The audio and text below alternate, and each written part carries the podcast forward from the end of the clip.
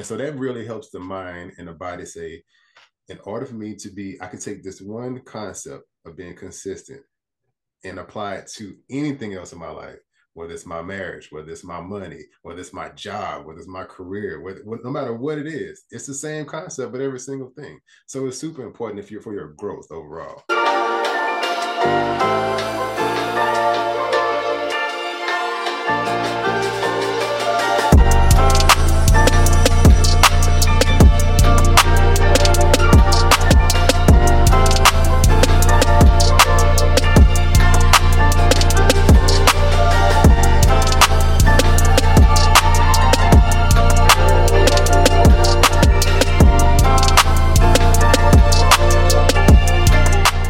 What's up, y'all? Welcome to the Let's Rock podcast. I'm your host, Philosophical.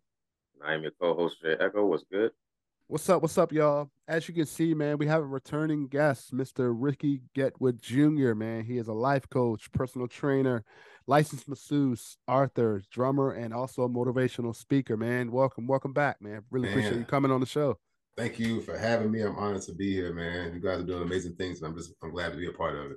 Thank you so much, man. Thank you so much, man. So we're gonna go right into it, man. I want to talk about kind of the, the different content you put out, man. Mm-hmm. It's very man, I see you constantly working out, but it's always a message behind that, right? Um, Absolutely. as far as your your ambitions and your goals and and and and being in the gym and working out a lot is a lot of discipline, right? Mm-hmm. It's a lot of work ethic, right?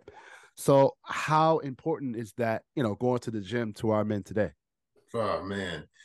Well, we, I mean, if we want to be more specific for men, uh, we, we can do that. I like to kind of focus on everybody, you know, uh, just as a whole, as a human, as a human race. You know, okay. our our bodies are meant to be challenged.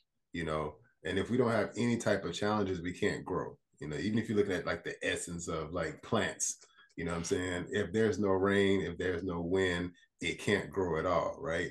And so what's happening is nature has its own way of challenging itself us as humans, we don't really have any other physical way to challenge ourselves. You know, obviously we live in a modern day where you know cell phones are accessible. You know, uh, you know we're constantly busy and distracted from the thing that actually makes us better, which is being challenged in order for us to grow.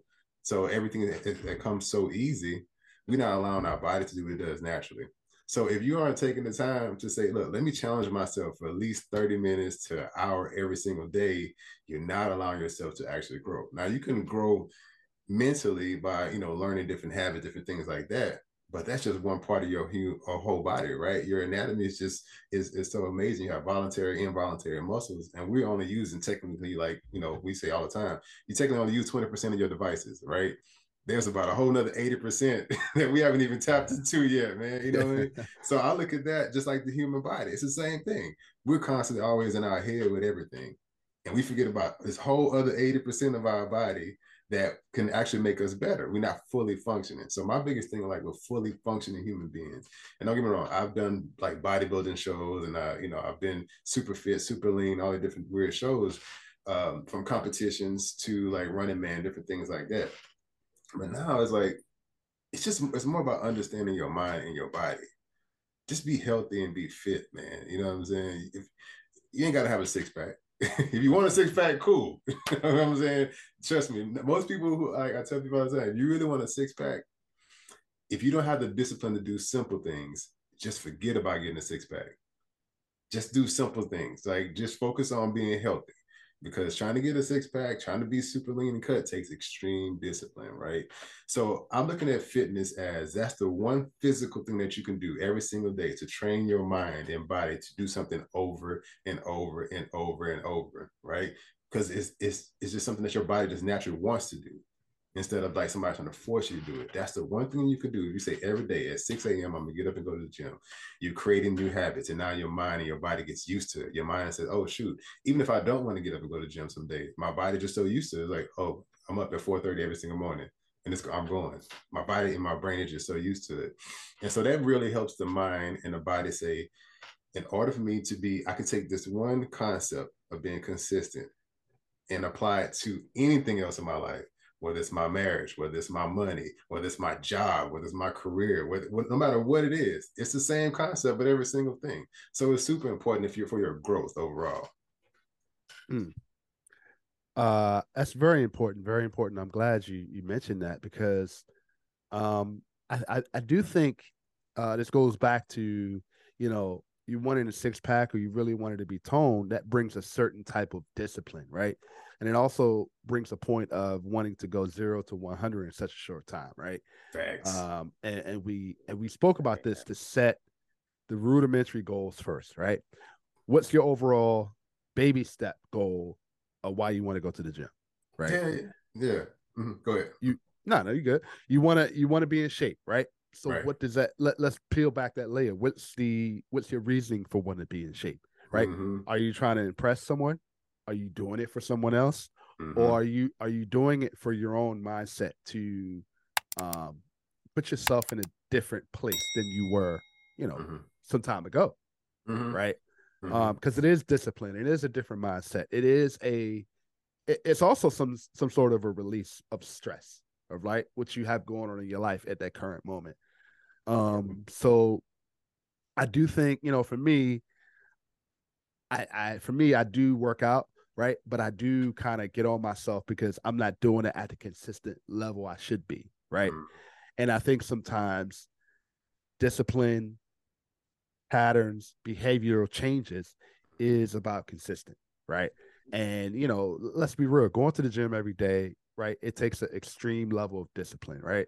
Mhm. but if you're not going to the gym every day right don't beat yourself up about not being consistent. I think that's i think sometimes that is tough because you know as a man you know when you're not as consistent on certain things you feel you should be Mhm. it can it can it can cause an issue sometimes mentally Mhm. Not only mental, but also physically. Now, we now I want to be actually more specific about men. Okay. Okay, go ahead. Alright. I'm, in, I'm, in my, I'm in my 40s now, so I, I feel qualified to talk about this particular topic. You know what I mean? okay. And f- coming from somebody who was 400 pounds at one point, who was on high blood pressure medication, who did have Wow. diabetes, yeah, oh yeah, had, I was diabetic, I had cholesterol issues. I'm talking about on the on the scale of unhealthiness, I was at 10. You know what I'm saying? Any Wow, particular area you could think of, I had it. You know, so I tell people all the time, I say, man, I'm the worst person to give excuses to because I've done it all. you know what I'm saying? So I, I'm like, don't tell me, oh man, I got to be on blood pressure medication forever. I'd be like, bullshit. No, you don't. Because I, I was on it for two whole years. You know what I mean? wow. And the big, one of the biggest things that made me want to get off of it. Now, y'all brothers, so I got to be honest, y'all. The day I couldn't get an erection, I knew it was a problem. Wow. Yeah. Yeah. Yeah. Yeah. I, I said, Yeah. we have a problem, sir. Yeah. you know what I mean? Yeah. we have a problem. And I, I was 30, 32 at the time, so I'm still relatively young, right? hmm And so, you know, not only was the my blood pressure a problem, my cholesterol was too bad, and then I, that's when I really started tapping into uh, stress and understanding how cortisol and hormones and everything works, right? So I didn't have an erection for almost three months straight, and I'm 32, and I Wow. knew something wrong. You know what I'm saying? So on blood pressure medication, on cholesterol medication, uh, uh, thyroid medication, anxiety medication, right? And I keep telling people all the time, the more synthetic drugs you take, the more you take away from your ability, your body's natural ability to do what it's supposed to do. Right. Mm. So one thing you're doing is you're rewiring your system to be codependent on something external. See, I te- yeah. So even in my Yeah. book, I start talking about that. I'm like, yo, the battle is within yourself. If you win the battle against yourself, you're always going to win. But if you keep searching externally for something to fix it, you're always going to lose because you're taking things away from yourself and you're trying to find external sources to feed inside your body, right? And because everything is energy, you don't know where the particular energy is coming from. Mhm. The medicine that you're getting, where are you getting it from? You go into you go to Walgreens, and get your prescription filled. The lady just had a bad day. She giving you some, you know what I'm saying, giving you her energy with that synthetic medicine that you put inside your body, hoping to transition your body into something doing something it's supposed to do naturally, and you wonder why it's not working. Now, here you go, another problem. You stressed out because you're on medication. You overweight, out of shape. Don't add being broke to it. you, you add Yeah. being broke to it. For men, you talk about um, I had testosterone issues for about almost a year. Okay. And most, most men don't realize this. I'm like, they go go to the corner store, get the blue pills, I call it. Don't go to the corner store, get them blue pills, man. Don't get the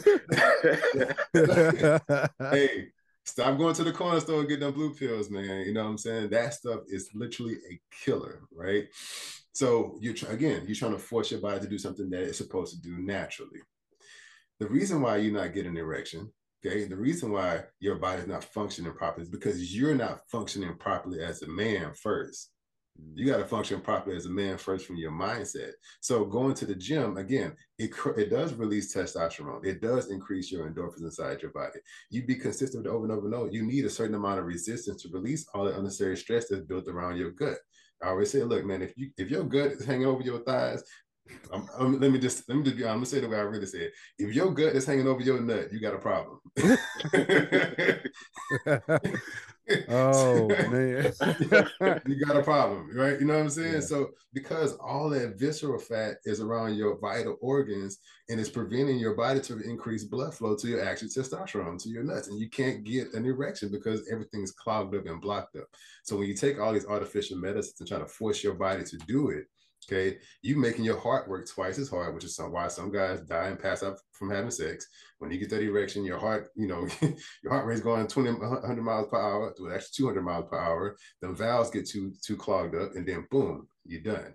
Going to the gym, you get that same intentional release from stressing your muscles out intentionally, and it's increasing your blood flow throughout your entire body, and it has somewhere to actually go. So I'm saying, like, look, transition all that sexual frustration and the need to feel like a man and all the other stuff to go to the gym, man. Just lift some weights every now and then. You get the same actual endorphin release, but your mindset is in a completely different place because you're doing it internally versus externally. Mm-hmm. mm-hmm. I'll co-sign that because I'm uh, I'm not a you know I'm I have certain goals for fitness and everything like that, but I know for me, just based on the way my schedule works, like I uh I have two jobs and I'm usually not consistent on what time I'm gonna be home. So I just decided, you know what, three times a week. Let's just do three times a week mm-hmm. and try and maintain that consistently. And you know, you fall off every now and again, but like I've literally felt and seen my mood changes when I'm when I'm active. Like when I'm when I'm not exercising, when I have a long day at work, it's like life sucks, you know, this is terrible. What am I doing here? You know, but the second I start exercising it's like, yeah, that was that was rough, but you know, it is what it is. That's life. Move on. What's the next thing? You know, just just keep pushing. Mm-hmm. As opposed to, you know, uh, what's it called? Everything is doom and gloom just because I didn't I didn't get a workout in. And yeah. uh, like you said, now, like yesterday, I came home and uh, I was so tired, I literally passed out. Like I, uh, like I was sitting down trying to do some more work, and I literally passed out staring at my computer. Mm. and, and I woke up, and my whole thing was I could work out, or I could just go back to sleep because mm-hmm. that's kind of what I want to do. And ultimately I ended up going to work out because I was like, I, I know I'm gonna sleep better if I do, so let's just go do that real quick. Thanks. yeah, yeah. You know, it it ultimately I feel better. That right. That, that's, that's the thing that that that kind of I guess bothers me, and I'm being very transparent when it comes down to people, especially as a life coach. And I, I hear a lot of stories, I hear a lot of excuses, and I start calling them excuses nowadays. Some people have valid reasons you know their life situations and uh, trials and trauma i get it some things you just just inevitable right but for the average person who lives the normal life go got your regular nine to five may have a kids family and you're just tired okay if you know for a fact when you go to the gym you feel better why aren't you allowing yourself to do it okay it's only because I've okay I say this over and over and over. We haven't learned to value our human experience yet. Okay. Mm once you learn how to value the human experience and you start thinking about your body, you're like, why am I going to self destruct like that? Why am I going to self sabotage my ability to potentially feel good with I'm just tired, I'm just lazy, I ain't to do it today? And again, it has nothing to do with you need to work out five, six days out of the week. Once, you, as a, again, as a coach, I help people realize if your lifestyle doesn't require you to work out five, six days a week, and you only need a couple days out of the week to keep your blood pressure low, to keep your cholesterol good, to give you a certain amount of energy, man, keep at it. Just do that. Like, and it really only take 30 minutes a day. Like most of my clients now, it's 30 minute workouts. They losing weight, keeping their life simple, keeping their caloric intake down. Just do that over and over and over. Change your mindset to be like, man, I just got to do 30 minutes a day. You don't, and here's a here's a big kicker. You don't necessarily have to go to the gym. you really yeah. don't. You could be yeah. in your house, and I promise you, I tell you, look, when my clients be like, I don't know what to do today. I ain't gonna lie, I'm gonna tell you exactly what I do. I copy and paste because I have 100 push-ups, 100 sit-ups, 100 squats, 10 burpees. You're done. Go to sleep. yeah, yeah. That's all you gotta do. I promise you, be good. So I mean, you uh again, you are a I don't want to call you a fitness influencer because I think there's a there's a stigma that comes well, at least for me, yeah. there's a stigma that comes with it.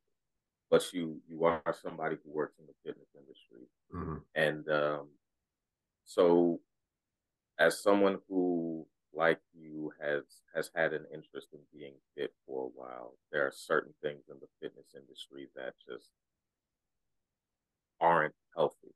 You know, mm-hmm. There's a difference between fitness and health for me. Facts. So, what are some things that you feel like we should take away from the fitness industry and some things you think we need to leave behind? Absolutely. Uh, so I always like to do negative, positive, or something from zero to ten. You know, uh, and I did kind of tap on just a little bit earlier. Uh, the thing that you don't want to focus on so much is comparing yourself to people who actually are in fitness for a living. Okay. That's number one, right? Because social media is, is set up to do that. Like, you know, now you can say the influencers. The influencers are the people who fitness is their life, meaning they're in the gym eight, nine, ten hours a day. That is literally their life, right? Their main job are as a personal trainer, as a bodybuilder, uh, is to be in the gym all day and look a certain way to attract people so they can sell their business, right? So if you look at the person who is selling the business, who that's their main job, they don't have a nine to five, they're not going into an office, they're not, you know, they don't have a regular job. You know, if you compare yourself to that person, you're not going to win because that person is dedicated to being in the gym all day, every day, to eating right, you know, 300 days out of the year, I like to call it, right? So that's number one. That's that's point zero. Stop comparing yourself to the person that that's their lifestyle okay because mm-hmm. uh, you can't keep up with that person you know uh, you probably get your 30 minutes every every other day that person's trust me they're working out three or four when i worked at the gym i was literally working out maybe three hours out of the day come on now like trying to catch up to a person that works out three hours a day five to six days out of the week and you only do 30 minutes you know three or four days it don't even make sense right yeah. so forget that just forget it all together uh moving forward the next thing, the one thing you want, the one thing you do want to take from it, just like I said, I mentioned earlier, is the idea of consistency and reprogram your mind to look at fitness completely different. You know, if you look at it from a, a health standpoint first versus an aesthetic standpoint, you're going to be okay. Okay. So I, I, I have had several clients that had medical conditions and the first thing they want to come in and talk about, I want to look like this. I want to look like The Rock. I'm like, stop, just, just stop. Don't do that, right? First of all, let's let you let's let you look healthy. Let's get you healthy first. You know, first. Uh, let's lower your, your blood pressure. Let's get your cholesterol levels down. You know, let's take your stress level down. Let's focus on that first because before you can physically change your aesthetics, you have to change your mindset first. You got to change your internal organs first. The, the last thing you want to focus on is the external part. You know, now there's ways to get there. If you're now, if you're healthy, 100% healthy, I'm like, okay, yeah, bet. Let's change your diet. Let's do these type of workouts over and over and over.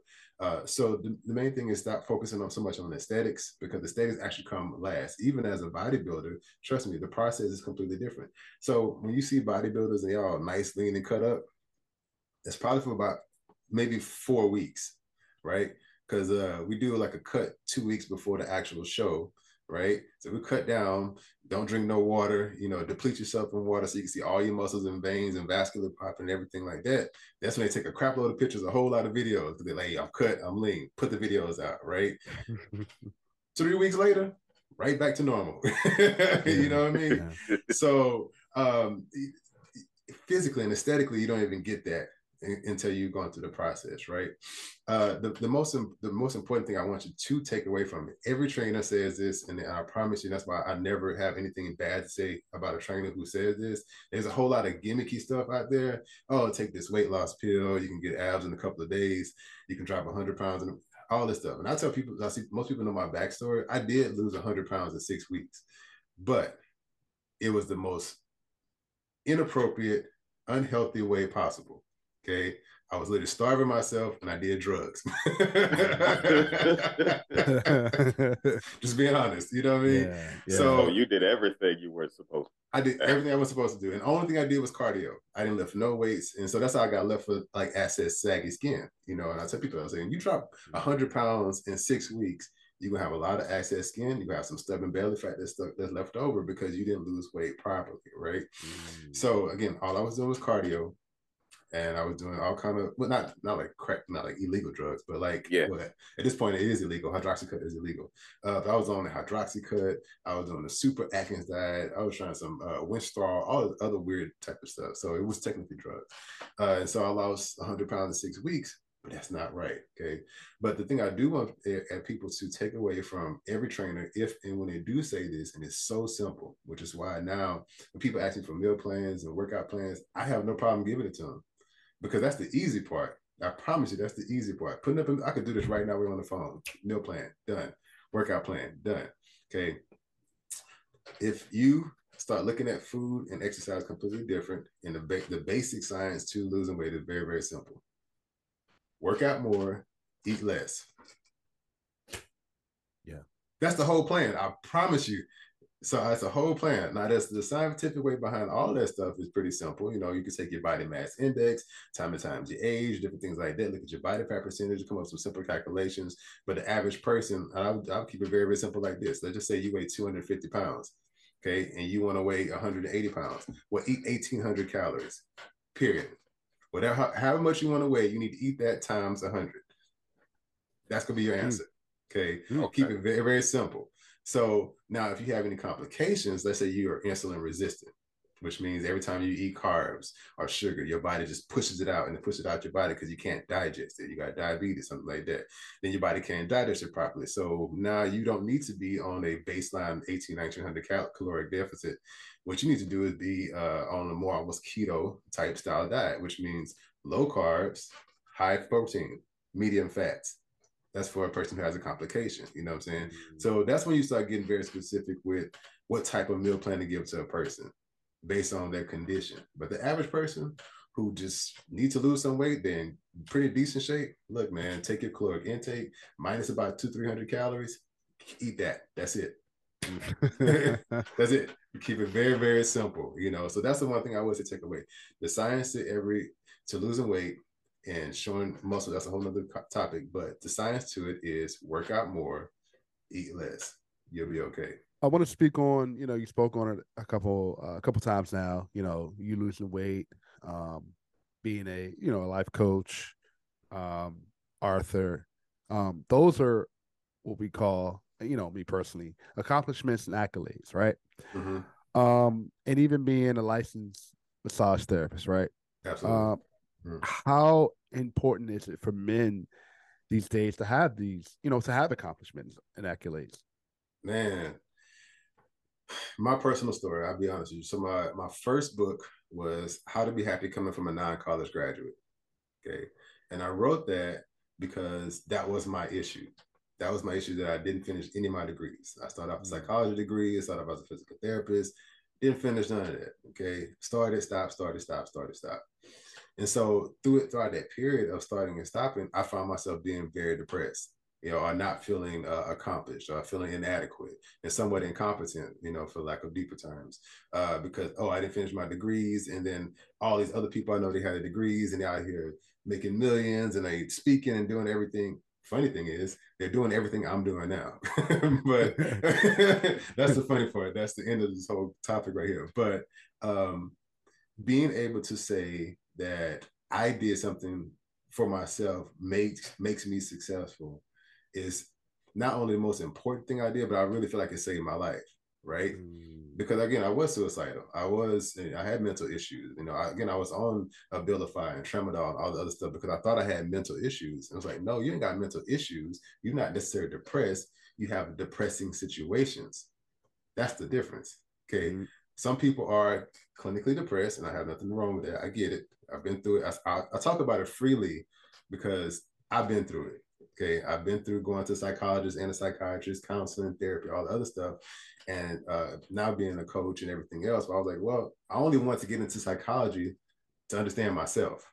Okay, that's why I really want to get a psychologist. So how about I just take the time to actually understand myself? And when I started understanding myself, I started picking out things that I know I need for myself to be better. And I just started doing them things over and over and over and over. Right. So people laugh at me now because I got like 37 certifications and two licenses. yeah. you know, you just yeah. you started and never stopped. that's what I, it's about. Yeah, that's the thing. I, so my reason for doing that was, and here's a it, funny. It's almost a catch twenty two, and it has a little bit of a, a twenty uh, dark side to it because every time I I got another certification, I was expecting that feeling to make me feel more accomplished. Okay, mm-hmm. I wanted that that feeling to substitute oh i uh, you know i didn't get my degree so the certification is suffice you know? So let me go get another course. Let me take another class. Let me take another lesson. Let me get another license you know over and over and over. And even when i did get back into college i was like i don't want this. This is not what i want okay? I, I don't yeah. want this you know? Um, so I started saying and thinking to myself again. I never coach people unless I coach myself. I do it all over and over and over. Say, Ricky, what do you really want? or better yet, what do you need to make you feel validated, right? And the, the answer to that was, Ricky, just be yourself. Be yourself and find the thing that you actually like to do and put the fucking pedal to the metal and go that route. Like, yeah. just go there. You know what I mean? So yeah. every man, and I, that's funny you say y'all say that. I promise you. And I was just talking to, uh, I was talking to my barber about this. You know, he was like, "Man, sometimes I don't feel qualified as a man," and I said, "I get it, bro. I, trust me, I understand." Send know, him this podcast. Yeah, I, am looking forward to sending it to him. I'm really looking forward to sending it to him, man. Yeah, yeah. A lot, a lot, of men don't feel qualified because they keep comparing themselves to everybody else, right? The the thing that gets me into a lot of rooms, and I can tell people, they, they say, man, you go over here. I got millionaire clients. I hang out with politicians and different things like that, and I don't have a degree at all, right? So I'm like, a degree has nothing to do with it, which is how I wrote my next book, Reprogram Your Happiness, right? Mm-hmm. It has nothing to do with a degree. It's all about the perception of yourself. Okay. So the thing that makes a person feel incompetent, and this, this is the truth, when you really think about it, you only feel incompetent when you haven't applied the actions to the thing that you desire the most. Really think about it. You start, you only feel insecure. Think of the word insecure. I'm not secure in a particular area why am I so secure in these areas of fitness and psychology talk and therapy talk? Because I put the freaking work in. you know what I'm saying? So I'm secure yeah. to a certain level in these particular areas. So why do men need to have these certain accolades, certain accomplishments? Because it makes you feel competent as a man. It makes you feel competent as a person, not just as a man. So your, dick don't make you a man, right? That doesn't make yeah. you a man. What makes you a man is being able to sit back and say, "Hey, this is who I am. This is what I do. This is what I stand for. Take it or leave it. I'm good." Mm-hmm. I will add to that because you you mentioned about being depressed, right? And yeah. and it kind of made me think because I was there too, mm-hmm. right?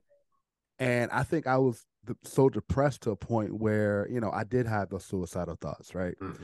Because I felt at that time I was so depressed at the fact that, you know, at 18, I wanted to be married and have kids. Right. so right. I got into yeah. relationships and I blamed the, and this was early in my, you know, before I got, way before I got married. Mm. I blamed the person I was with. Right. Because I was, I didn't have what other people had. Yeah. Right. Yeah. So I blamed the person I was with and, and, and pushed them and and really you know resented the the the relationships I was in, and and that's probably and a lot of that was my fault. I resented the partners I was in because I wasn't getting what everybody else was having, yeah. right? And I was depressed to the fact that man, why isn't this happening? mm-hmm. right? And I became so depressed that I started questioning God mm. on why why don't I have you know a family yet? Yeah. Right? Why don't I? Why am I not in a in a in a nice house? Right? Mm. Why am mm. I not having the the um facade, you know, fairy tale of happy wife, kids, and just living living glorious, right? Because mm-hmm. that's what I was seeing from other people, mm-hmm. right? But what I didn't understand was I was trying to mimic who I wanted to be through somebody else. Mm, say it again. Right. Say I was trying. I was yeah. I was I was trying to compare what everybody else had and trying to mimic the so-called man, right? That they what they had, not understanding who I am. Right. Right. And I think a lot of that is so misunderstood. And in fact, me and Jay had the conversation earlier to where, you know, I was at zero. Right. Mm. Um, feeling like, yeah. man, I didn't have my own place to to be able to provide, right? Mm. Why? Why didn't I have my own place? Because everybody else had their own place. How do I get there? Mm. Right. But I ignored the fact that I was like, man, you know, who am I? Mm-hmm. Right? Who do I want to be? And who I who I am and where I want to be I just thought about this yesterday. Mm. Right. And I'm in my late 30s right now. Right. And I just saw a, I was looking at a video to where um, it was interesting, man. Like if me today met me 20 years ago, right? Mm. If if I had a if I was sitting right over here and I was I was 19 years old, what what would I tell myself? Right? Mm. And what I would tell myself and and I guess the whole point and premise and purpose of this podcast is that, right? What you're going through right now, however, you may feel like you're a zero, you may feel like you're depressed, right?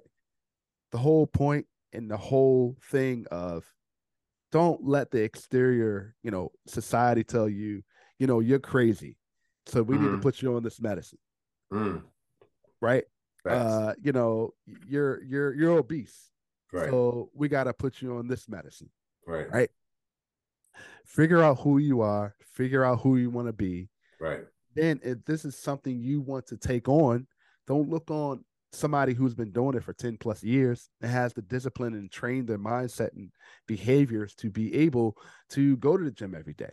Right. Right. To be able to, you know, um, tell their story like you are, Ricky, right? Mm-hmm. Um, mm-hmm. because you were at a 0 mm-hmm. right? Jay, you were at a zero. I was at a zero, right? right. But I had to understand, like, like now I feel like I can be in a room with with politicians, millionaires, mm-hmm. other podcasters, right? Mm-hmm. Producers, executives. Why? Because I know who I am and I feel like I'm relatable to their story because everybody has a story. Right. right? You've got to be authentic. You've got to be yourself right? Mm-hmm. And I feel like sometimes people view other people as a threshold or a milestone to get to that point, but they're only mimicking who they are, who the other person is, instead of mimicking who you are. Thanks. Right? You can't you, like that. That's one thing I will say about my wife. Right? Mm-hmm. Um, I got a lot of ideas. I got a lot of things I want to do, but it can't be done in ten minutes. Right right? Yeah. And you've got to be able to articulate that and understand not only within yourself, but the partner you're with to mm-hmm. understand that, you know, I get tired. Sometimes I get tired of having to go back to the drawing board because I put myself there. Right. Right. Right. And I feel like that's so misunderstood with men. Mm-hmm. Mm-hmm. Right. Um, mm-hmm. You, we get tired of going back to the drawing board. Right right? Um, and that's part part of the next question we're going to ask in a few minutes. But getting tired of going back to the drawing board because we're trying to figure out a. Uh, back in the day, we called it a, a, a um, get rich quick scheme. Right. Right. A, yes. a get rich quick scheme with um, our body, with our mind. Right. Right. Everything. And and not figuring out who we are. Facts, facts. Man, let me just say this right quick. I was on my mind. Go ahead, go ahead. You go said ahead. the, said the man because it, was just, my brain was going. Blah, blah, blah, blah. I get a little knot in my head. It's like because uh, again, I'm a, I'm a huge energy person, man. So Yeah. like I'm I'm big on frequency. So when that frequency hit, man, it's like I'm a surfer just ready to go out there and hop on that wave and ride it. You know what I'm saying? Even though I've even though I've never ridden um surf before. But anyway. Actually, I did try to ride a boogie board and, and I got I almost died. But anyway. Oh, wow. Wow. It's you. That's all It- it's not. I'm too big, bro. It's like, uh, what, what do I do with this thing? And, and then catch, catch one. Like, them boys that be surfing, they be serious, man. If you get Yeah. in their way, I Yeah. was like, bro, I'm sorry, bro. I didn't know there was there was rules out in the water. Yeah, yeah, yep, There's rules in the yep. water. You can But- die out here. literally, literally, from a shark or somebody beating you up because you got Yeah. in their way. Yep. Man, but you said something that was so key, and I promise you, I promise I could show a text message. I had a full text message conversation with my sister earlier today. So it's amazing that you asked that question, right? She asked me, she always, she every now and then she'll ask me, Am I okay? And I get it. Mm. Okay. And I know she's she's prying and picking just a little bit. I know she is because you know she cares and she knows my mindset, right? And I was honest and I told her this because then I have a whole other situation going on with my son. You know, like he's on drugs. I don't mind telling, telling you a story. Like he's on drugs. He's been in and out of psych ward, different things like that. So somebody who is, you know, into counseling and life coaching and motivational speaking, my own battle with is right here in my house. You know what I'm saying? With my son, my daughter, everybody. I was like, wow, like I have to go through it, which makes me. Here's the thing: it actually makes me good at what I do. Like, you know Mm-hmm. what I'm saying? It's like I can't tell these stories and talk about it if I haven't been through it. You know what I'm saying? Which brings to my point, we're talking about going through things, right? And I learned this young. I, so this is my this is my third marriage. Or I'm, I'm engaged right now, right? Third marriage. Yeah. so my sister asked me, she was like, she said, you go through these phases over and over and over. And I talked, I was very honest and I'm very transparent with myself. I said, man, I go through these phases over and over and over, and I don't mind telling you my story because what I what I would do because I had daddy issues and I wanted to make sure that I was a better father for my kids, right? Yes, yes, You know, yes, yes, I wanted to make sure I was a better father for my kids. So in my attempt to make uh, better decisions for my kids, I was also hurting them during the process. Okay. During a young age, y'all older now. They're 19, 21, and 23. So they, they're not, they're older now, but still kind of coping and dealing with things that happened when they were younger, right? We're good. Mhm. We're in a good place. I'm still working on my older son. But what I would do was this I would leave the person I was with because I wanted to be there for my kids, sabotage the relationship I was in, got engaged, got married, sabotage it. I don't want to be here. I need to be here for my kids, right?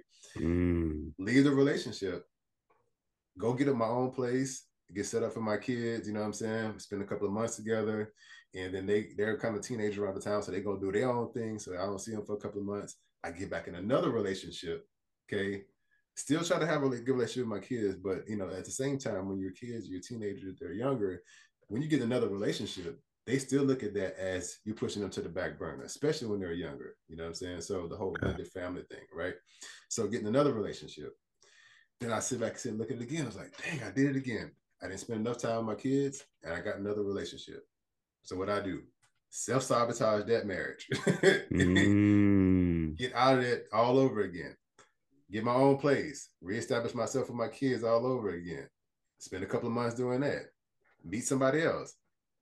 Push my kids slightly to the back burner. Get another relationship, right? And I was like, yo, this pattern I'm stuck in. We talking about a hell loop.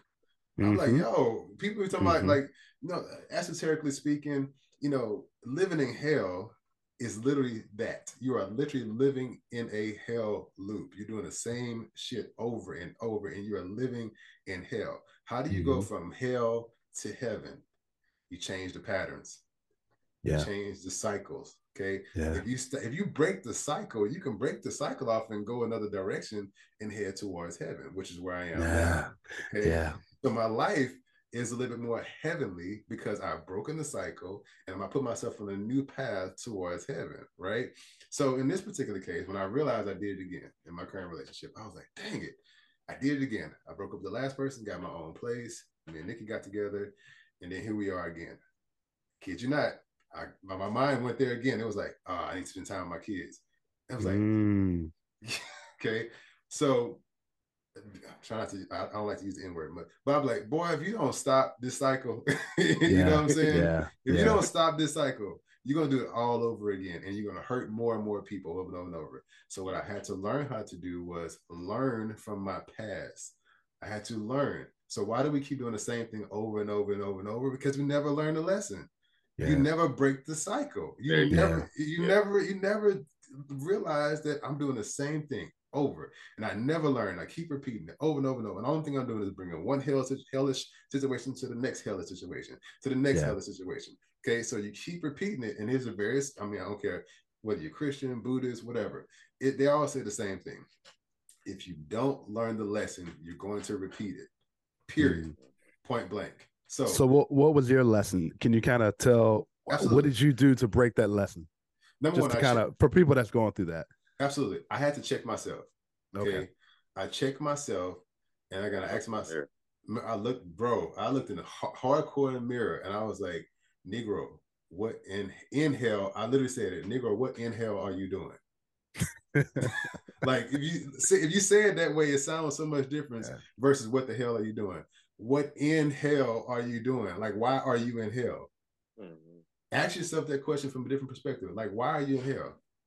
And sit back and think about it. Yeah. Because of the decisions that I made put me in this particular place.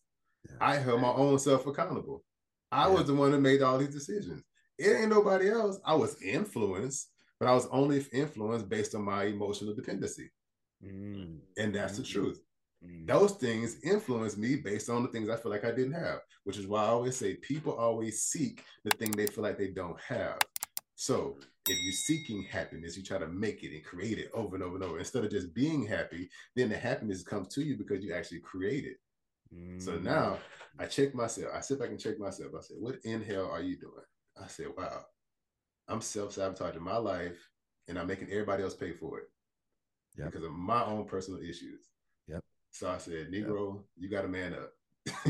you yep. got to man up. So this particular time, instead of self-sabotaging, I set things in order.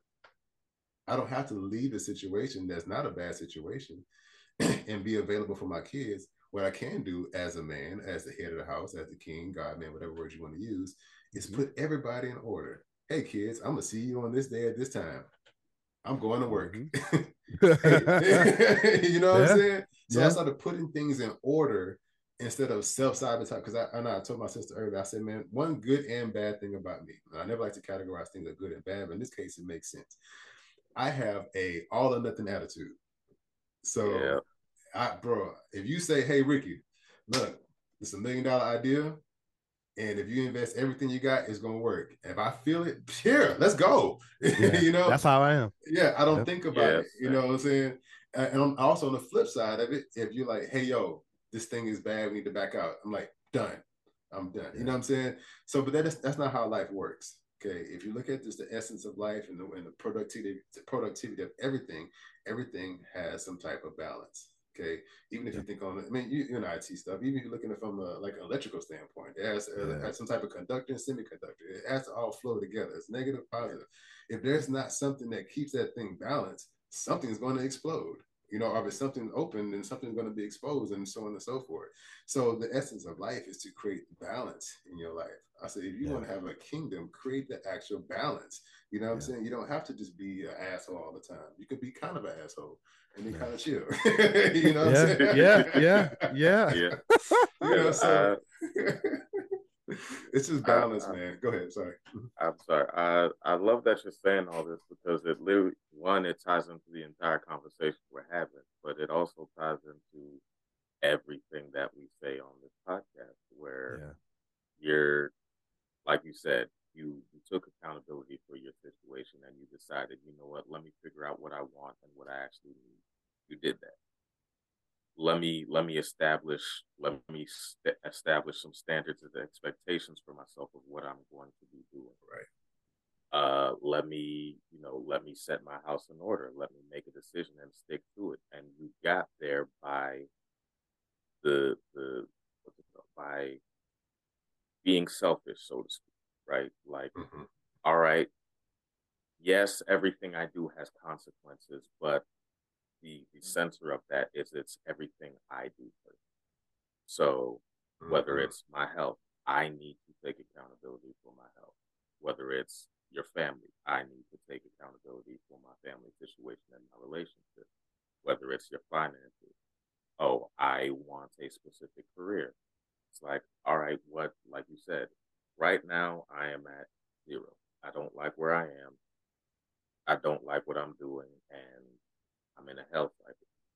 So, what what changes can I make to to upgrade my situation, you know? And I uh I'm a I'm a music head, so I I I like to relate everything to like everybody knows I'm I'm the one with the with a quote, a saying, a song, mm-hmm. something like that. That's nice. you got but, a song. You got a song for every situation, huh? Yeah, and yeah, yeah I, I've I've also found out recently that I just randomly break out in song when I'm just not thinking about it, which people people think is unhealthy sometimes, but you know it is what it is. It helps me cope. I'll I'll I'll, I'll figure it out. Why did you say it's unhealthy? No, that is the most healthiest thing you could do. Yeah, I mean, but um, the one of the things you said is, um, oh, and I just blanked out on it. But one of the things you said is you you reach externally for all of the problems that you need to fix internally first.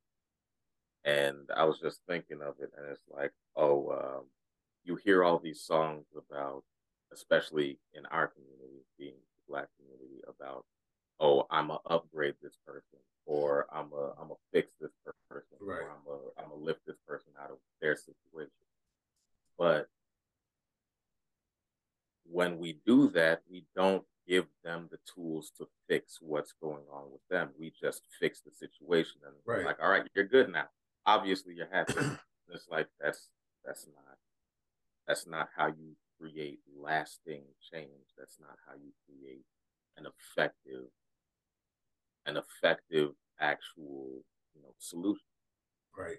Um, and the other thing that I've been trying to focus on lately is, you know, we as people who try to change, who are trying to affect the world positively, you know, there's a lot of us do it because we believe we are right.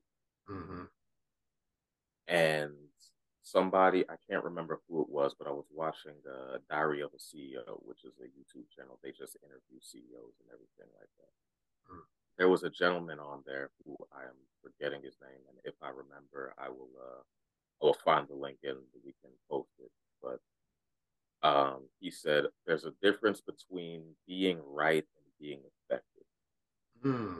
And you can be right all day, but if you are not effective in what you are doing, then it doesn't matter.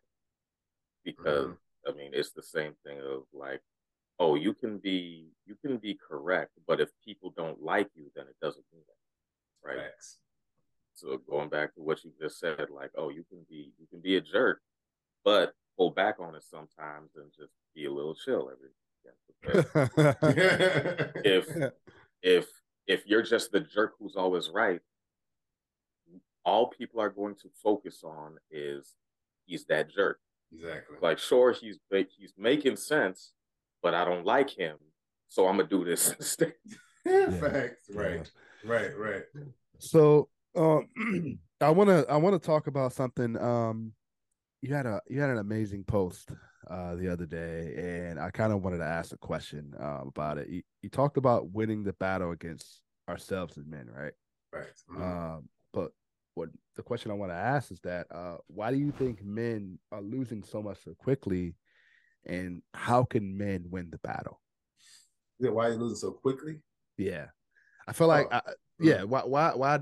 Uh, is well, first, do you feel like a lot of times when we as men we lose, it's it's all over? Do you do you feel, um, like it's over? Mm. And I, I kind of because like with the situation where you said, man, I was 400 pounds, right? Mm-hmm. I had to look in the mirror, you know, constantly getting into different relationships, right? Mm-hmm. Um, speaking for myself, you know, I said, man, it's it's no hope. It's over. You know mm-hmm. what I mm-hmm. mean? Like this is this is who this is how life is, right? Right. Uh, when really, you know, those are really just tests yes. to to say, you know, um, it isn't like this. Right. You know what I mean? Right. It's temporary. Um, so that's kind of my question. You know, like, what do you what do you kind of give some examples of, um, you know, information on mm. men that feel like, man, it's just over because it's very easy to to, yeah. to kind of hone in on negativity. Man, it, it's it's so easy, and I, am gonna say one thing, and kind of paraphrasing this quote, but you know, one thing we like the word hope, right? Uh, mm-hmm. Hope is hope is all hope is first of all our greatest detriment, but also our greatest power at the same time. Okay. But it, it mainly depends on how you use it. Most people do not understand how to use their own power. So yeah. they do feel hopeless. Okay. The person that knows how to use their power is power is very hopeful. Mm. They're hopeful because they have they understand the power that they actually possess. The problem with most men is when they feel like it's over is that they haven't even tapped into like not even one percent of the power that they actually possess. Because the power they yeah. think they're needing is from somebody else, but the power is always within you. Okay. Yeah. And they haven't accepted themselves. So yes, it's easy to say, oh man, all hope is gone, it's over. I'm at a point in my life where I'm broke, I'm overweight, my girlfriend left me, she took my kids, she took everything from me. And we can we can look at stats and different things like that. But life yeah. has a polar balance, right? Because like we always feel like the world is against men. Okay. But just like there's every every positive, there's also every negative. There's always negative for every positive. We just been so focused so much on the negative. That's the only thing we keep putting out there over and over and over. Mm-hmm. So what you mm-hmm. expect everybody to expect to to mm-hmm. accept? You accept it because everybody's expecting it. They're expecting it, so you accept it. No, you don't have to yeah. accept that shit. you know what I'm saying? And it like, and it and it, and yeah. it consumes people. That's and it consumes them. Yeah. You, you and, and it, somebody. Yeah. No, go ahead. It's funny. I just wanted to uh, name a, a, a acronym that mm-hmm. I found. Um, Hope stands for how our power is evolving. Ooh, I don't know if you guys have. I don't know if you guys have ever thought about that or put that on a t-shirt. yeah, I know. You know, you mentioned. I, I like the way you mentioned hope, and you know, people that feel hope or hopeful or hopeless. Right. Meaning basically how our power is evolving. And so Thank I just you. wanted to kind of I just wanted to kind of bring that in there. But go ahead. Yeah. I'm sorry to cut you off. It's, no, it's perfect. No, it's perfect the way you said it because think I promise you. Now I had I had a, an amazing conversation with a, a shaman friend of mine the other day when we how, we talked about how we misuse words so much. Mm. And how we don't understand the words that we're saying, and we just say it without understanding the words that we're saying are actually manifesting and meaning and creating something. Okay. Depending on your intention behind your word is what you actually putting out into the universe to God for it to come back to you, which is why even in the Bible it says, My word cannot return back to me void. Think mm-hmm. about that. If you if mm-hmm. you really like hear it, again, words are powers, words are spells, whatever how you want to say it, right? Because even in, if we say the scripture all the time, my word cannot return back to me void. Meaning, if I say it, it can't come back to me empty. Mm-hmm. So whatever comes out of my mouth, it has to come back to me, whether it's negative or positive, and it has to come back. So watch the words that you're saying. So when yeah. you say things like "I am hopeless," meaning I am less than, I am low. Okay. When you say I am hopeful, that means I am full of hope. Hope that myself is full in this particular situation. You know what I mean? So if you start saying things intentionally and actually put some emphasis behind it, which is why I always laugh at guys like, you know, you know, you know, I'm not gonna lie, we try to act hard sometimes. You know, we try to be, act hard, be yeah. cool. I get it, you know what I'm saying? And I'm the quirky big guy, you know what I'm saying? I, I, am, I know I am, you know i just don't give a shit, you know what I'm saying? So I'm like yeah. I'm just I'm free, man. You know what I'm saying? So the, the biggest thing is is like the beautiful thing is how I was raised, which makes me kind of very multicultural, very uh, culturalistic in every area because I was raised in the hood, went to predominantly white church, and then went to a mixed school. So it was like I had a combination of everything. you know what I'm saying? but even with all that, I learned how to apply every single thing per situation. You know what I'm saying? So guys feel like they're hopeless and they feel like, yo, this is the end of the journey for me. Number one thing I would say, and I hate to go there all the time, I'm like, yo, and it sounds very cliche, is, but it's so true. If God and life was done with you, you would not be here. Mm-hmm. Period. If you have to use yeah. that one thing to keep you going, use that. Because if that's the yeah. fact, if you was done, you didn't have to wake up today. Yeah. You could have just died in an accident. There's a million people die every single day. So you mean to tell me that you woke up the next day and you feel like hope is gone? Change your perspective, reprogram your mindset because hope is already there because you woke up. That's it. Yep. Use that as motivation. But because again, we're looking externally. You wake up the next day, the first thing you do, you get on your cell phone, you look at social media, you go to a job that you don't like, you're arguing with a girl that you don't really want to be with. Your kids feel like they hate you because you have created this hell in your life and you keep doing it over and over and over. And now you feel like, oh, hope is gone. Man, put your foot down and say, I'm done with this bullshit. you know what I'm saying? you got I, I, had to do it. So I'm telling you what I had to do. And I say, look, yeah. you, I hate to say this word too, but it's, it's so true. You teach people how to treat you right? And they yeah. only treat you the way you treat yourself. Yeah. So as soon as you start setting standards for yourself, they'll realize that Ricky is the man of standard. I'm not an asshole, but I'm not anybody to walk over either. You know what I'm saying? I'm yeah. just not that. I have a really good balance, and I will smile and tell you off like it ain't nothing. you know what I mean? Yep. I'll be just like this, be like, "Dog, you might want to get out of my way because it's just stupid." That's true. You know, because you don't have to be all that we've been talking. Got to be aggressive. We got to be hard. All of that's like, man, nah, just say what you're gonna say and go on about your business. Yep. You know what I mean? So yep. the, the idea is when you feel like you have nothing, you got to look at the smallest thing and realize that it is everything. Because the smallest thing is everything. The simplest breath that you take really is everything. You know how mm-hmm. much you know how much energy it takes for you to actually breathe. That's why I mm-hmm. got into psychology and understanding the mindset and and and, and uh, massage therapy is like, yo, this human body really is amazing. You know what I'm saying? You know the process to actually breathe through your nose, how many filters go through your nose before it goes to your lungs. The whole process, just the like the fact that we're talking right now takes a good about 120 calories just to sit here and talk. And, and, and the thing about it is these conversations aren't being talked about either. Right. Well, they, are not popular. That's why. No, they're not. They're not. But, no, they're not. But, they're not but, popular. But, but that's uh, but it goes back to exactly what you were saying in, in terms of like the the words you put out have an effect. They have power.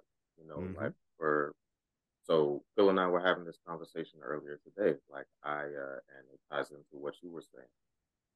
I I do not feel like about the uh, insecurity. I do not feel like my life experience necessarily is relatable to everybody else. Mm. Now, part of that is because I know my my like not that my life is unique and I've led this, you know, I'm not an alien. You know, other people have lived my life, but it's just like I am somebody who I don't share. I don't share that. But like you said, the fact that I didn't share what I was feeling, what I was going through, just because I internalized that, oh, I internalized young that pain is just going to be a part of my life. So I can either learn to deal with it or I'm just going to be complaining all the time, right? So I stopped vocalizing when I was uncomfortable with something or when when I didn't like something because it's just like I'm gonna have to deal with it, you know. And that translated into I will try and do everything by myself or if I don't feel like I am qualified for the thing or secure in that thing, then I'm not going to attempt it. Mm. Can I ask you a question? Yeah. With that thought process, and you may you may be about to answer it, but with that thought process, how has it developed your character? So positively and negatively. So okay. positively, it means I am like I I don't want for much. I'll say that. Like mm-hmm. I uh it's very easy for me to be content in a situation. Mm-hmm. But negatively, it is very easy for me to be content in a situation. mm-hmm. If that situation isn't right, it's just like, well, this is just something I have to deal with. Even though it may not be the best, the healthiest, the the right thing, it's like, oh, these are just struggles that I have to go through to to uh so prime example. Um we were speaking about uh you're all in on on situations that you go into. So I uh when I was younger thought I had a business opportunity and went all in talking about giving money, giving time, giving energy, giving everything I can so that I can succeed. And about and then uh, and then I went into the hospital for a medical procedure that basically meant I could not work for the next year, year and a half. Mm. So I've sunk all this money into a business venture that essentially blows up and implodes while I'm in the hospital going through this medical procedure. And I can't work to recover all of the money I've sunk into it. And uh, I don't have any job prospects right now because I've been out of work for a year. Mm-hmm. And I'm also like, I'm sick, so my body is betraying, or at least that's how I feel. So at that point, I'm just looking at it like, yo, you, these are all decisions you made that brought you, you know, because you were, you were just getting along to get, going along to get along. So hmm.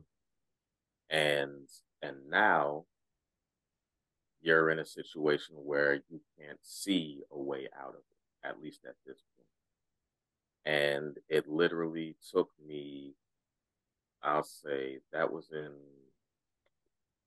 that was in like 2015, right? 2015, and I didn't work again until fall of 2016. So it was basically a year and a year and eight months of me not doing anything, not being able to do anything to get out of my situation. Mm. And mm. then all of a sudden it's like, all right, hey, you can now start applying for jobs. Hey, uh, what's it called? You can start building up your savings again. And, you know, like Phil, I was in the place of I've wanted to accomplish all these things and I haven't done anything to anybody to deserve where I am right now. So why am I here? Mm-hmm. And so I start working again. I start uh, I start earning money again. I start building my savings, but I never learned the actual lesson. I never learned the it's the choices you made that brought you here. So it's like, mm-hmm. oh, if I have money, then none of this is. That's the lesson I took from this. Mm-hmm. Right? Mm-hmm. So I reached externally for the solution. Mm-hmm. And in uh, what was it in 2019? No, yeah, in sorry, not 2019, 2018, I ended up in a similar situation, meaning I'm not working, I'm not earning money, and I'm not accomplishing the things that I want to. And so I'm back at zero, which is where I've never wanted to be again. And like you, it was that hard conversation of why are we here again? because you said in 2017 that you were never going to be here again. Mm-hmm. So, what have you done to change? And why are you still back in this situation? Mm-hmm. And ultimately, it boiled down to you, like you said, you never learned how to use right. the power you have. Absolutely. Because yeah, I can like not to toot my own horn or anything, but I'm I'm a pretty intelligent dude. Nah, like, bro, toot, I, go ahead, toot your own horn, man. You're supposed to, bro. I mean, I'm, I'm not, I'm, I'm not, I'm not Steve Jobs or nothing, but you know, I'm, I'm intelligent. I, I, mm. I'm a logical thinker and I'm a technical person. Mm. So there are certain skills I have that I know can earn me money. Mm. Professor Why Echo. I, hmm? Professor Echo. there you go. there you go. But I've never leaned into that because I thought, oh, I should not be this. I should be this instead. Yeah. Yeah. Yeah. And the this instead is all stuff that other people told me I should be doing. Right. It's like, oh, you need to you need to be an entrepreneur. Yes, cool, but I know I like teaching. I know I like storytelling. I know mm. I like um, I, I those are the things I like. So in uh, like to to make it more concrete in uh, in 2020, after I have my come to Jesus moment, which essentially led to, all right, you've been talking about switching careers for the longest time, but you've mm-hmm. been afraid to because you don't want to fail. Do it because right now you literally have nothing to lose. So I started training for uh, IT and cybersecurity, which nice. is which is uh, what I'm what I'm in now. And I did so well in it that the boot camp that I learned at that I trained in, they called me back and asked me to be a, a teaching assistant. Come on, bro. It's like, all right, cool, bet. That's uh and that's the that's the first job I got, basically. It didn't pay me anything initially because I was a sub, but mm-hmm. it was still something I could put on my resume and say, hey, I'm teaching cybersecurity. Cool. Next job I get is the IT side of stuff that I that I said. I literally said, "Hey, I want to get better at the fundamentals, so I want a job where I can sit and learn for about a year, a year and a half, mm-hmm. and see uh, see what my next move is." Next job I get is in April. The next significant job I get is in April that I've been working in since uh what's the this is April 2020. Uh, got the TA job in October of 2020. Got the uh, the other job in April of 2021. I've had both jobs since then. Mm. I've earned enough to to accomplish some of the milestones that I had in mind. The uh, oh, I need a place to live. Mm-hmm. Oh, I need to start uh, start being able to invest. Oh, I need to start putting capital into stuff. Oh, I need to start, you know, accomplishing things that I want to accomplish, like like you've already done, being becoming an author. You mm-hmm. know, all of this sort of stuff, and it's all about. Unfortunately, it took me being at rock bottom to get to that. Uh, uh, let me say. Mm-hmm. Can I say? Let me say it real quick. Yeah, go ahead. Fortunately, Oh, okay. Yeah. yeah. Fortunately. Fortunately. Yeah. Fortunately, it took me being at rock rock bottom to get to that point. Yeah. But yeah. it's I say all that to say like all of the things you talk about, you're talking about right now. In practice, they work because it mm-hmm. was literally uh when I was at that place of why am I here again? I uh, I sat down and I literally wrote it on a board, and I was like, if I don't need it to get to where I'm going, then I don't. Mm. Mm. So I stopped doing everything, but let me focus on my career. Let me focus on my health. Let me focus on my goal. Mm-hmm. And it was during that period that Phil and I actually started the uh, the podcast. Phil didn't know yeah. about it at the time but yeah, yeah, you didn't know about it at the time, but like being able to like podcasting was a goal of mine that I had written down, like a mm-hmm. potential mm-hmm. venture I had written down on a sheet of paper at one point where I was like, oh, potential business opportunity. Author was one, podcaster was one, uh, radio, like there was there was a whole bunch of stuff that I just wrote down mm-hmm. and just started doing stuff and lo and behold, here we are. And Bingo. and if I had mapped it out, I wouldn't have gotten there because I would have just been like, ah, there's no way I could do this. Mm-hmm. But I mm-hmm. just started yeah. doing stuff like you. You just start yeah. doing stuff start and doing trying it. stuff, and then all of a sudden it's just like, how did I get here? well, I know how I you got how you here. got here. Yeah. I know how I got here, but right. I didn't expect to get here when I got here. And, and Facts. It is Facts, facts, facts. What word would you say spirituality and and religion has played in your journey to get to Oh man, everything. And I'm gonna say everything. God, man, you don't have a whole other hour to talk about this, but uh...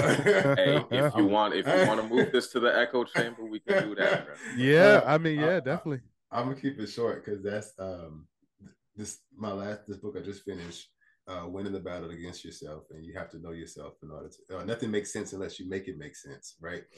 That's my su- subtitle. I only got here because of religion, okay, and I'm going to take my time and say it on purpose. Um, because I deal with a lot of church hurt people. Mm-hmm. Okay. Uh, my dad's a pastor. I'm a licensed minister, uh, ordained minister. Uh, my mother's an evangelist. I grew up in a strict Pentecostal church, west side of Port Arthur, Texas, small town. Church, church, church, church, church. I mean, y- y'all can just throw a story out there. I would say yes, yes, yes, yes, right? For lack of time, for lack of time, you know. Um, but understanding my the first page of my book is the source. Okay, I'll, I'll send it to y'all. The first page is the source, and I'm gonna just give you a, a brief snippet of it because I literally said the day I found God was the day I realized I don't need God. Okay. Sounds crazy. But then I understood from a different perspective, again, hanging out with different uh, spiritual people and, and, and, shamans and evangelists, all these different, like, so I, I hung out with so many people and I only got that experience being homeless. That's why I told you earlier, fortunate being at the bottom of your life. You know what I'm saying? I was homeless yeah. for two years. So I was forced to be on the streets survive however I could. So fortunately, I ended up hanging out with a lot of yogis and shamans and spiritual leaders and so on. You know, all these people who are different into astrology, different stuff like that, right? But I grew up in the church. I grew up in yeah. Pentecostal church. You know, Pentecostal and Baptist church. So I got the best of both worlds, right? So when I was homeless and broke and hung, hanging out with all the different people and listening because I ain't had no choice because I ain't had nowhere to go. So I had no choice but to listen, right? Even if I didn't want to, I just listened. And I realized at that moment, 2020, 20, uh, 2013, exactly 10 years to the almost to the day now, that everybody's saying the same exact thing. Everybody. I don't care what religion, denomination, what book, whether you read out of the Torah, the Bible, the Quran, calligraphy, whatever it is, everybody's saying the same exact thing. They're just expressing it differently. Okay. So here's the biggest thing I learned with spirituality. And we take the word spirit. Not I love the fact that people are becoming more woke and spiritual. My idea and my thought process, even as a coach, as a spiritual coach, as an advisor, is that nothing is as complicated as you want it to be. it's actually very, very, very simple. Mm-hmm. Okay. So when we think spirituality, I get it now. We went from the Bible to you know Jesus coming back and everybody's going to hell because you're a sinner and so on and so forth. You know, to now it's more of a oh okay, you know, God doesn't want to kill everybody, just only certain people. And then now it's more like God loves everybody, but there's some still some people to do. You know what I'm saying? So now we're going to be more spiritual and we want to be in tune with Mother Nature and everything, snap your fingers and all this stuff, right? I get it, right? So this is kind of where we are right now. It's a big gumbo of everybody's doing what the hell they want and don't know what the hell they want, but they just doing something. Go. Spirituality is literally just this. When you breathe, that is spirituality. That's it. Your breath, your wow. breath, think about it. Your breath is a spirit. So when we mentioned earlier, the things you say actually have power. Even in the freaking Bible, it says it. In the beginning was the word. There was nothing physical. It was just a word. The Torah said the same that thing. The Quran said the same. The word. So spirituality has everything to do with accepting the things that come out of your mouth, which means who you are inside of you. The God inside of you is the spirit. So spirituality means just becoming one with yourself, which is why now I say when you win the battle against yourself, you win ultimately. So, how do you win ultimately? By accepting yourself, which is being a spiritual person and a spiritual being, because you are technically a spirit inside this freaking avatar, weird ass body. You know what I'm saying? Yeah, so, yeah. spirituality just really means, yo, who is the person inside of you? Like, even right now, I always say I, the perfect example. I was messing with my little eight year old uh, daughter the other day. She's so funny. And I said, Phoenix, think in your head right now who is the voice that you hear? She said, It's me. I said, Did it sound like you? She said, Yeah. I said, How do you know that's you talking? Because it's me. It's me inside of me. It's an eight year old saying these things, right? So I said, When you open your mouth, do you hear the same exact voice? She said, Yeah. So it's the same person inside as the same person outside. And she was like, Yeah. And she said, wait, that's just like God when they say God is everywhere, inside of me and all around me. There you go. Yeah, yeah. So, yep. religion, spirituality, God concept. It's all it's all the same. It's all the same thing. It's really just somebody else's interpretation of how they want to express their inner being. How do you express the stars, the moons, and even uh, I watched another documentary just really messing people's heads up, messing my head up because they went, went through a whole documentary of how the Bible is nothing more than a translation of astrology. I, I, what's it called? I've heard that, but um, I was also I was having a conversation with a former coworker. Uh, I hope he's doing okay. He uh, what's it called? He left. I haven't heard from him since. But um, I was having a conversation with a former coworker, mm-hmm. and uh, we used to get into spiritual conversations, right? And he uh, he said something one day, and he was like, "Yeah, I, uh, I went back home and I was talking to my uh, my elders about uh, our tradition, more traditional religion, and uh, they were talking about like they they they don't typically tell people about it because most people don't really understand it. And I was I was thinking the same thing because I haven't personally I haven't asked. So I'm uh, I'm Ghanaian, right? So our uh, our traditional religion is well what i believe our traditional religion is is it's more related to i guess what you would call shamanism or animism or what mm. i'm not sure how to classify it right but i was going through and i was like reading up on it and basically within the first like 10 15 minutes i was just like all these concepts are the same concepts as christianity it's just there are a couple more a couple more celestial beings in between yeah right? which actually if you look at it in more detail with the bible they also talk about celestial beings and aliens and different things I, mm-hmm. We can talk about a whole other day, but yeah. yeah. I mean, but like you were yeah. saying, like ultimately a shaman uh, you said you were having a conversation with a shaman. Ultimately, a shaman is somebody who allows gods, spirits, whatever, whatever you want to mm. call them or classify them, to dwell within them and acts as a medium. Mm-hmm. Mm. As Christians, what do people say all the time? God dwell within me. Mm-hmm. My yeah. body is a temple for the Lord. And it's just like, it is the same. It's the same as that. Yo, look, let me pause it right quick because check it out. And I, and I had this conversation again. I grew up Pentecostal, and I and I, coming from uh, pastors, and I've been to, uh, to to seminary school and all this good stuff, and I get the behind the scenes stuff. So when they talked about speaking in tongues, right? You know, the scripture in the Bible. I can't remember top of my head right now, but we always talk about interpretation. There, in the scripture in the Bible is like, no, nobody can interpret interpret tongues unless you've been ordained by God, right? So just like you explained a shaman, right? They're allowing the spirit within them to speak through them as a medium. In the Pentecostal church, if somebody stands up and starts speaking in tongues, only one person is qualified to to, to translate, right? That yep. person is supposed to be the translator from tongues to English, right? That's a freaking shaman to me. it's the same person. But if you was to say, oh, I want to talk to a shaman or a spiritual advisor, oh, that's not of God. Actually, you said is of God more than I did because you said that a person, only a qualified person, is supposed to be able to translate tongues that's come from the Holy Spirit into English language. You know what I mean? Yeah. So y'all saying the same thing. Yeah. So, oh, go ahead. Uh, last point. I I know we went we went sort of left, but oh, don't worry. This, this, to... this, is going on echo chamber. Don't worry. Okay, it's fine. it's but I, I I said all of that so we could bring it back to the uh what's it called ultimately, like you said, whether you call it energy, it's like it's determining who you are and who you want to be.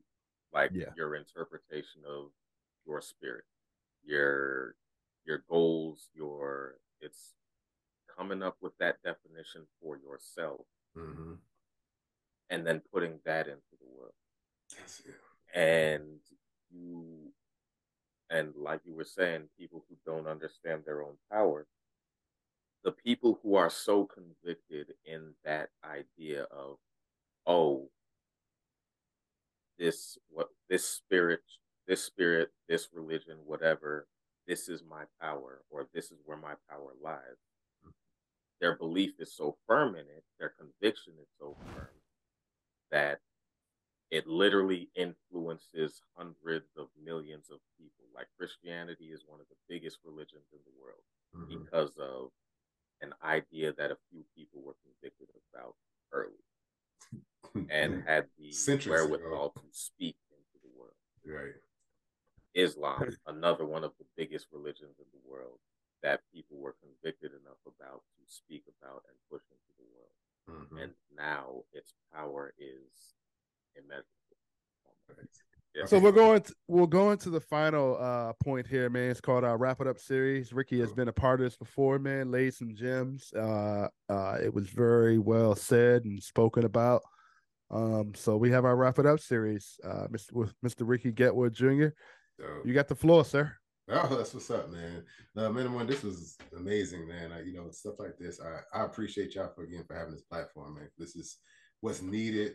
Uh, I, I really hope that people hear it, apply it, and utilize information that we're talking about. And we got to push twice as hard because there's so many negative first forces working against stuff like this. You know what I mean? Uh, it's not a popular topic. Uh, we're trying to make people more conscious, more empowered. And the system is not set up for people to be empowered and conscious and powerful. It's to, it's to keep you lying dormant so they could be more empowered and you be more confused and busy.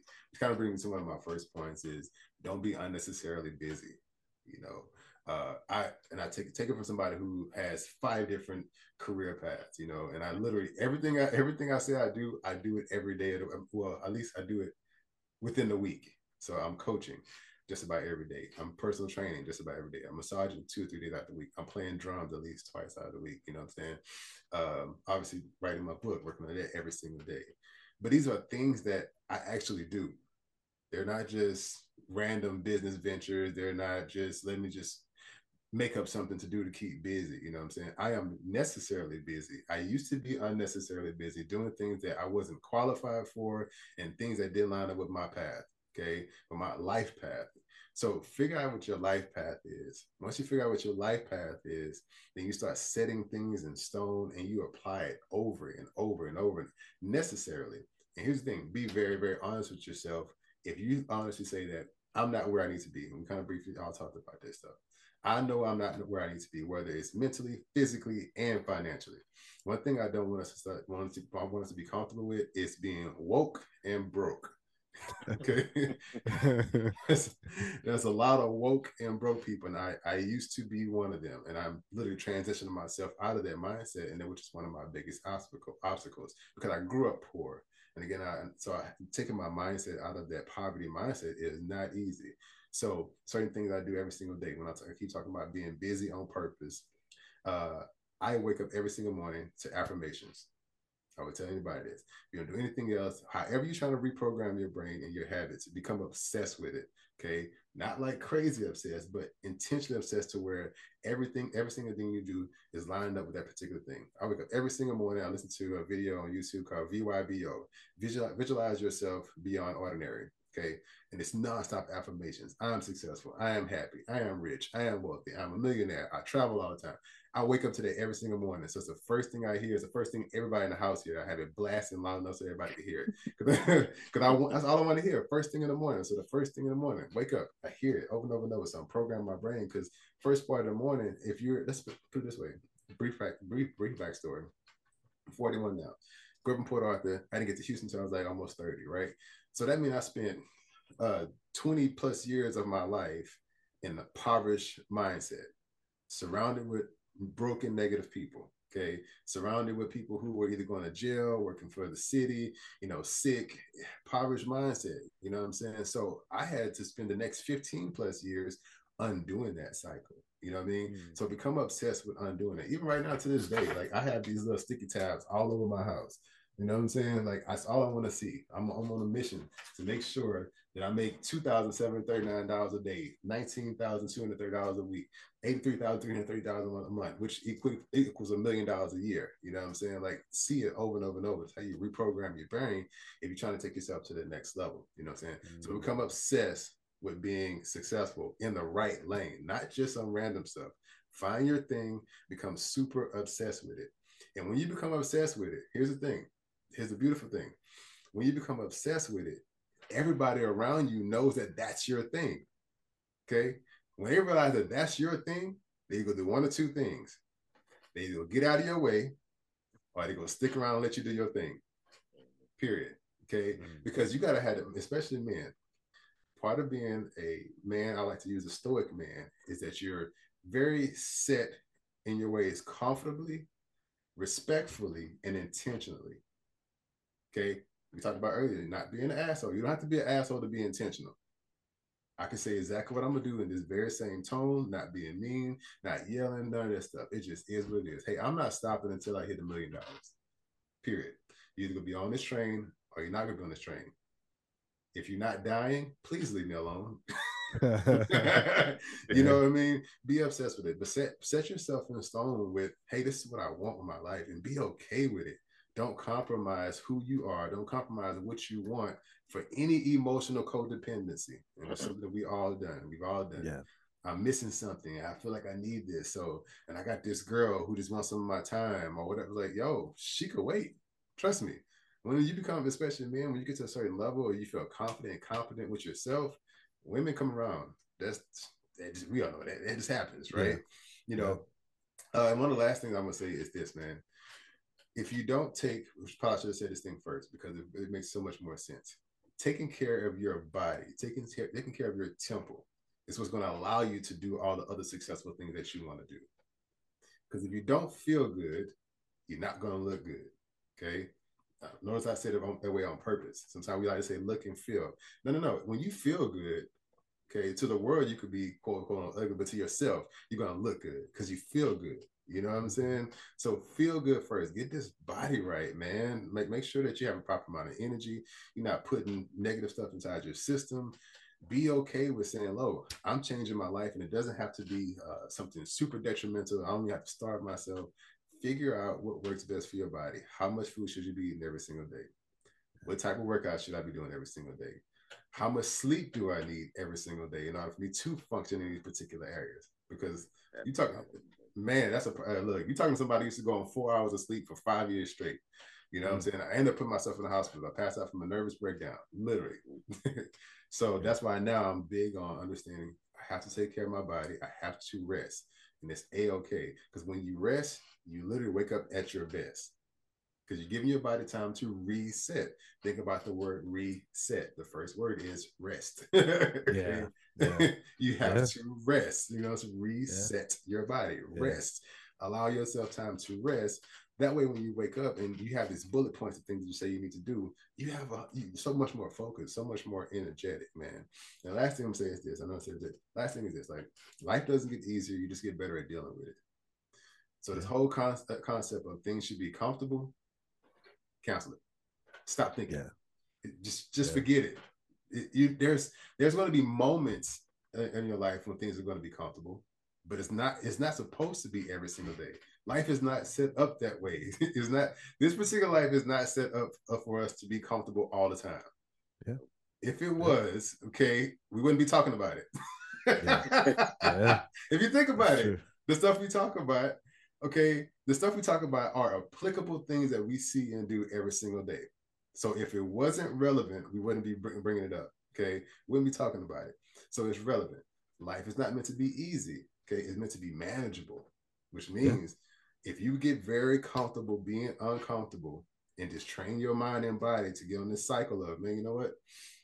I'm on the right path because yes, it's uncomfortable, but I see where the hell I'm going. I see, I see where I'm going. So this is this part is cool. You know what I'm saying? Let me go through the process of being uncomfortable. That way, when something happens, which is why I like to use the illustration of working out, you go to the gym, you may start off bench pressing 100 pounds. You know what I'm saying? Do that for a couple of weeks, right? Go back next week, put on 120, hit that a couple of times go back another couple. You know what I'm saying? Like you can't yeah. just go in the gym and try to bench press 300 pounds. You're gonna die. You're gonna break something. Yeah. so it's okay to say this is where I am, but I know where I'm going, and I'm just not going to stop. The last thing I keep saying, last thing. The last thing is this: if you spent 30 plus years of your life living in hell, why not intentionally go through a year of more hell just to get to heaven. Yep. That's it. What a what a what a great great message from Mr. Ricky Getwich. Make sure you guys follow him on Instagram. His handles will be down in the description, man. Thank you so much. Life coach, personal trainer, Arthur drummer, motivational speaker, and a licensed massage therapist. Man, really appreciate you coming on the show, taking the time. Actually, second time being on, man. Really appreciate it. Many more interviews to come, man. Make sure you guys also like and share uh Let's Write podcast. Uh make sure you guys give you guys feedback on this. Um are you are you feeling like you're zero right now? Because if you're feeling that way, definitely listen to this episode. Definitely uh respond, man. Let us know what you guys are going through. Let us know. I'm pretty sure either one of us, these two guys, including myself, can kind of relate to what you guys are going through, man. Uh, power of the time oh, and evolving, uh, man. How your power is evolving. Hope. Um, never feel like you know it's over because it's not. All right, make sure you guys like, share, and subscribe. And I'm philosophical from the Let's Rock podcast. I'm out. I'm Jay Echo. Take it easy. Thank you guys. Peace, man. y'all. Peace. Man, treat, appreciate you guys having me. Shout out to y'all, man. And uh yeah, I'm happy to be here, man. Thank you for having me. I'm honored to be here, man. You guys are doing amazing things. Good, man. We doing good. I see you guys looking looking great. Well, I appreciate y'all for having me out, taking y'all time and, and promoting positive black image.